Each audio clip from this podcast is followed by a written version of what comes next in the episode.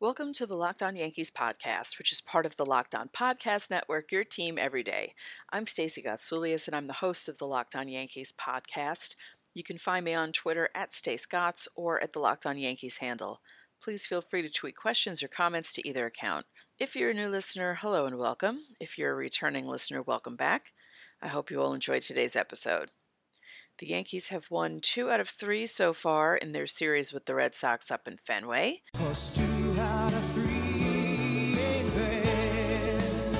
It's one of those four game series that's a Friday through Monday. So they have one more game tonight. We'll recap the game so far. We'll shine a spotlight on Jay Happ's performance on Saturday and much more. But first, you can get Locked On Yankees and all other Locked On podcasts straight to your phone in Apple Podcasts, Google Podcasts, Himalaya, Spotify, Stitcher, or wherever else you get your podcasts.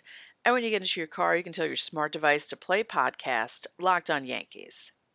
Since their sweep in Seattle from August 26th to August 28th, the Yankees have played the Athletics, the Rangers, and the Red Sox. In the Athletics and Rangers series, the Yankees dropped the first game of the series and then won the series by winning the last two. Now, so far, this series against the Red Sox is following that pattern as long as they win tonight. They dropped the first game of the series on Friday with their ace on the mound, I mean, I guess you would consider Domingo German their ace.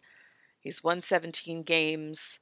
He came into Friday's game only having lost three, but then he ran into a bit of trouble. He started off well.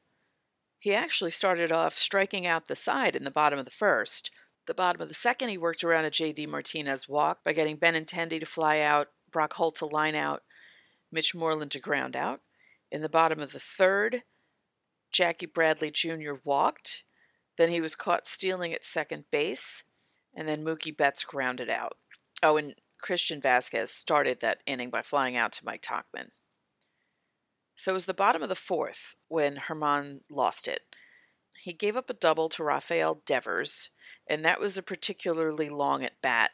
He fouled off four balls. He worked the count to 3 2, and then he hit a double to center field.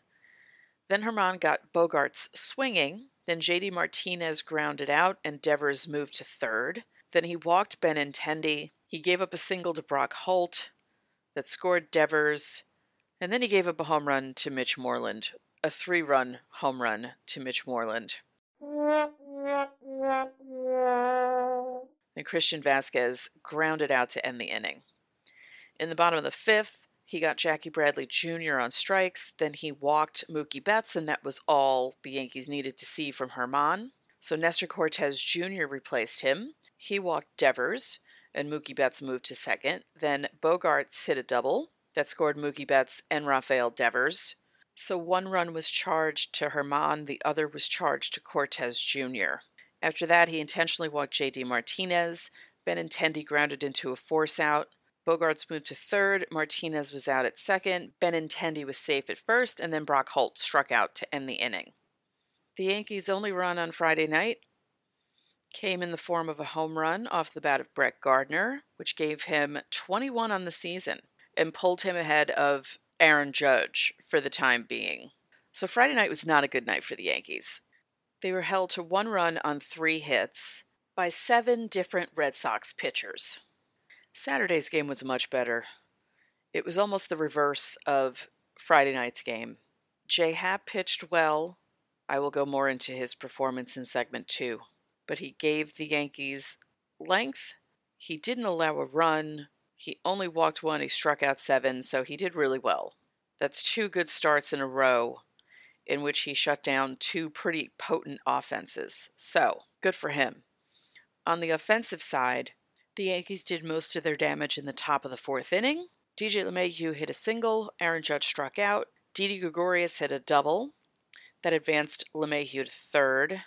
Gary Sanchez hit a ground rule double that scored both LeMahieu and Didi Gregorius. Gary! Edwin Encarnacion hit his 32nd home run of the season and put the Yankees up 4 0. Encarnacion!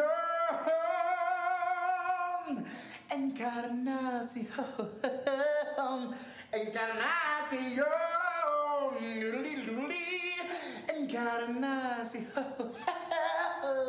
Encarnacion also hit an RBI double in the top of the ninth that put the Yankees up 5 0 at that point. In the bottom of the ninth, Aroldis Chapman came in. He got Bogaerts to fly out, Devers to ground out. Then he gave up a home run to JD Martinez to ruin the shutout. And then Andrew Benintendi popped out to Luke Voit to end the game. So the Yankees won 5 1. Remember to get this show every day. Subscribe in Apple Podcasts, Google Podcasts, Himalaya, Spotify, Stitcher, wherever else you get your podcasts. And when you get into your car, you can tell your smart device to play podcast Locked on Yankees. Anything you're craving, Postmates can deliver. They're the largest on demand network in the U.S. and offer delivery from all the restaurants, grocery and convenience stores, and traditional retailers you could possibly want or need. For a limited time, Postmates is giving our listeners $100 of free delivery credit for your first seven days. To start your free deliveries, download the app and use the code LOCKED ON. Guys, let's talk about sex. Remember the days when you were always ready to go? You would stride to the plate and hit a first pitch home run every time. Well, now you can return to your glory days, increase your performance, and get that extra confidence in bed. BlueChew.com. That's blue, like the color blue. Blue Chew brings you the first chewable with the same FDA approved active ingredients as Viagra and Cialis, so you know they work. Just think of it as a PED that won't get you suspended. You can take them anytime, day or night, even on a full stomach. I wouldn't take them on the subway because they're chewable and they work up to twice as fast as a pill. But if you want your lady to take a long ride on your D train, Blue Chew is for you. Now, this isn't just for guys who can't perform, it's for any guy who wants extra function to enhance their performance in the bedroom. Blue Chew is prescribed online and shipped straight to your door in a discreet package, so no in person doctor's visit, no waiting in the pharmacy, and best of all, no more awkwardness. And what's more, Blue Chew is cheaper than a pharmacy. Right now, we've got a special deal for our listeners. Visit BlueChew.com and get your first shipment free when you use our special promo code MLB. Just pay $5 for shipping. Again, that's B L U E Chew.com, promo code MLB to try it for free. Blue Chew is the better, cheaper, faster choice, and we thank them for sponsoring the podcast.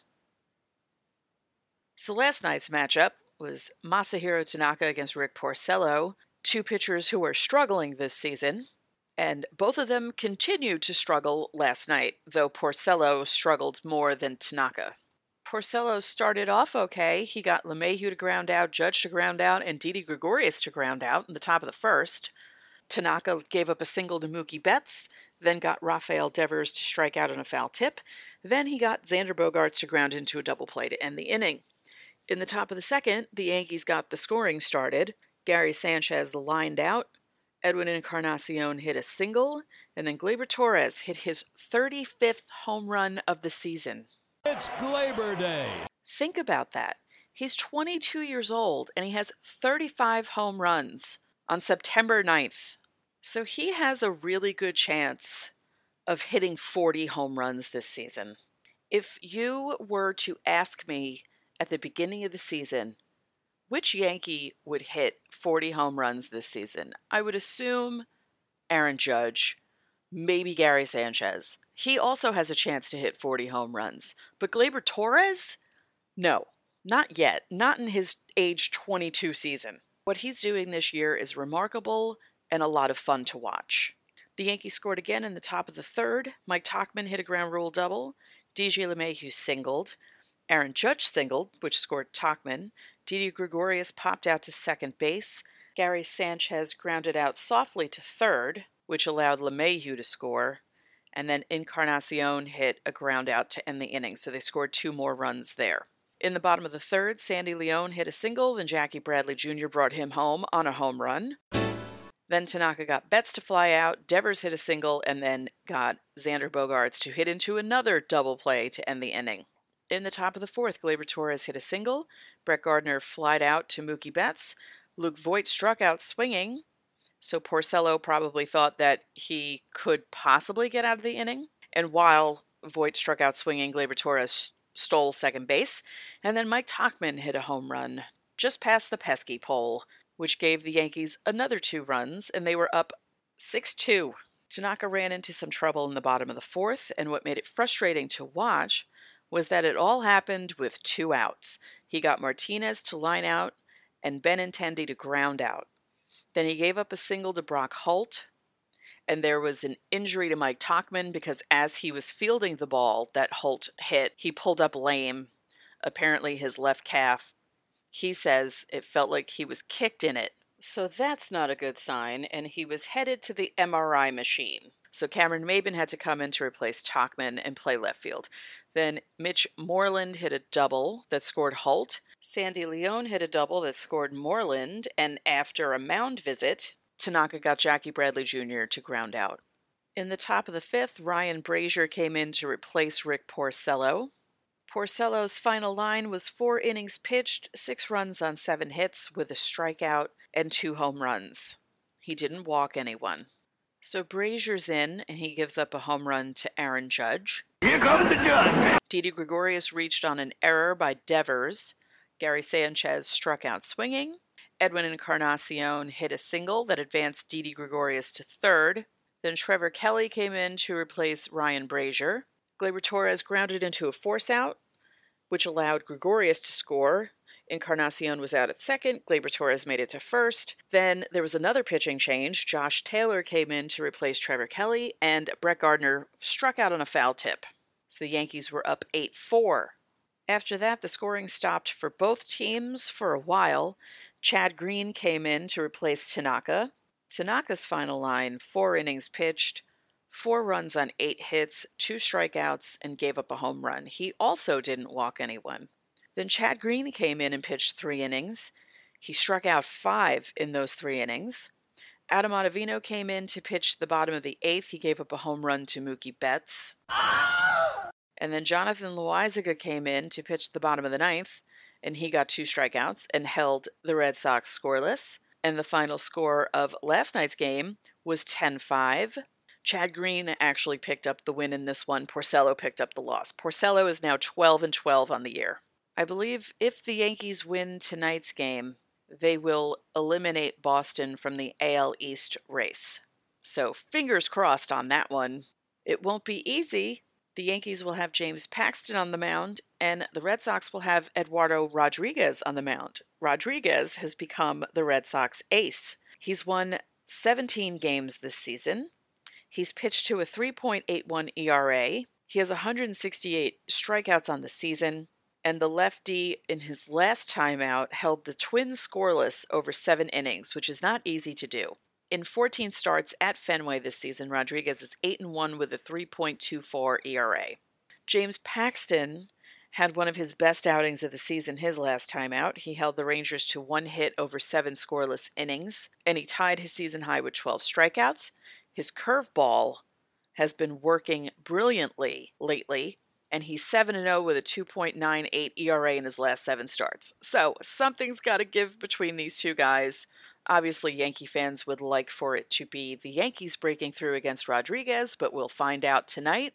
As promised, I wanted to quickly go through how J Happ performed on Saturday. He threw 92 pitches overall. He threw his four seam fastball the most, which is not unusual because that's his bread and butter pitch. And it was working well on Saturday. He got 12 swinging strikes, 8 called strikes, 8 foul balls, 5 balls in play. He threw his two seamer 14 times, he threw his slider 25 times, and he threw nine changeups. Happ only gave up two hits on Saturday. He gave up a single to Mookie Betts in the first inning on a two seam fastball, and he gave up a single to Xander Bogaerts in the fourth inning on a four seam fastball. Like I said earlier in the podcast, he has looked really good his past two starts and against two potent offenses. So, if Happ is getting his stuff together in time for the playoffs, this is a big boost for the Yankees. Happ had seven strikeouts on Saturday. Six of them were swinging, one was called. Pretty good. It's pretty, pretty, pretty, pretty good. Two more things before I leave you. The Yankees set a new franchise record in home runs last night thanks to Judge's fifth inning shot. It was the Yankees' 268th home run of the 2019 season, and it's only September 9th. Now, the Twins are leading the major leagues with 276 home runs through Sunday, but the Yankees actually have a chance to uh, maybe catch up to them at some point. That'll be a fun race to watch. And finally, Luis Severino will have one more rehab start with Double A Trenton. He's scheduled to pitch on Wednesday for the Thunder, who will be playing in the Eastern League Championship Series against the Bowie Bay Sox. So let's go, Thunder, and let's hope that everything goes well for Severino. He threw a 33 pitch inning on September 1st for Scranton, then he threw 50 pitches over three plus innings for Trenton against Reading this past Friday, only allowing a run on five hits, and he didn't walk a batter and he struck out five. So, with Happ turning things around, Paxton turning things around, and Severino's return, the Yankees look okay down the stretch, so fingers crossed. So that's it for this episode of Locked On Yankees, which is part of the Locked On Podcast Network, your team every day. I'd like to remind you that you can subscribe to the show in Apple Podcasts, Google Podcasts, Himalaya, Spotify, Stitcher, or wherever else you get your podcasts. And when you get into your car, you can tell your smart device to play podcast Locked On Yankees. One more thing, if you could be so kind, please rate this podcast and spread the word about this podcast to your fellow Yankee fans. We would really appreciate it. So enjoy your Monday, enjoy tonight's game. Hopefully, it'll be a good one, and I will talk to you all tomorrow.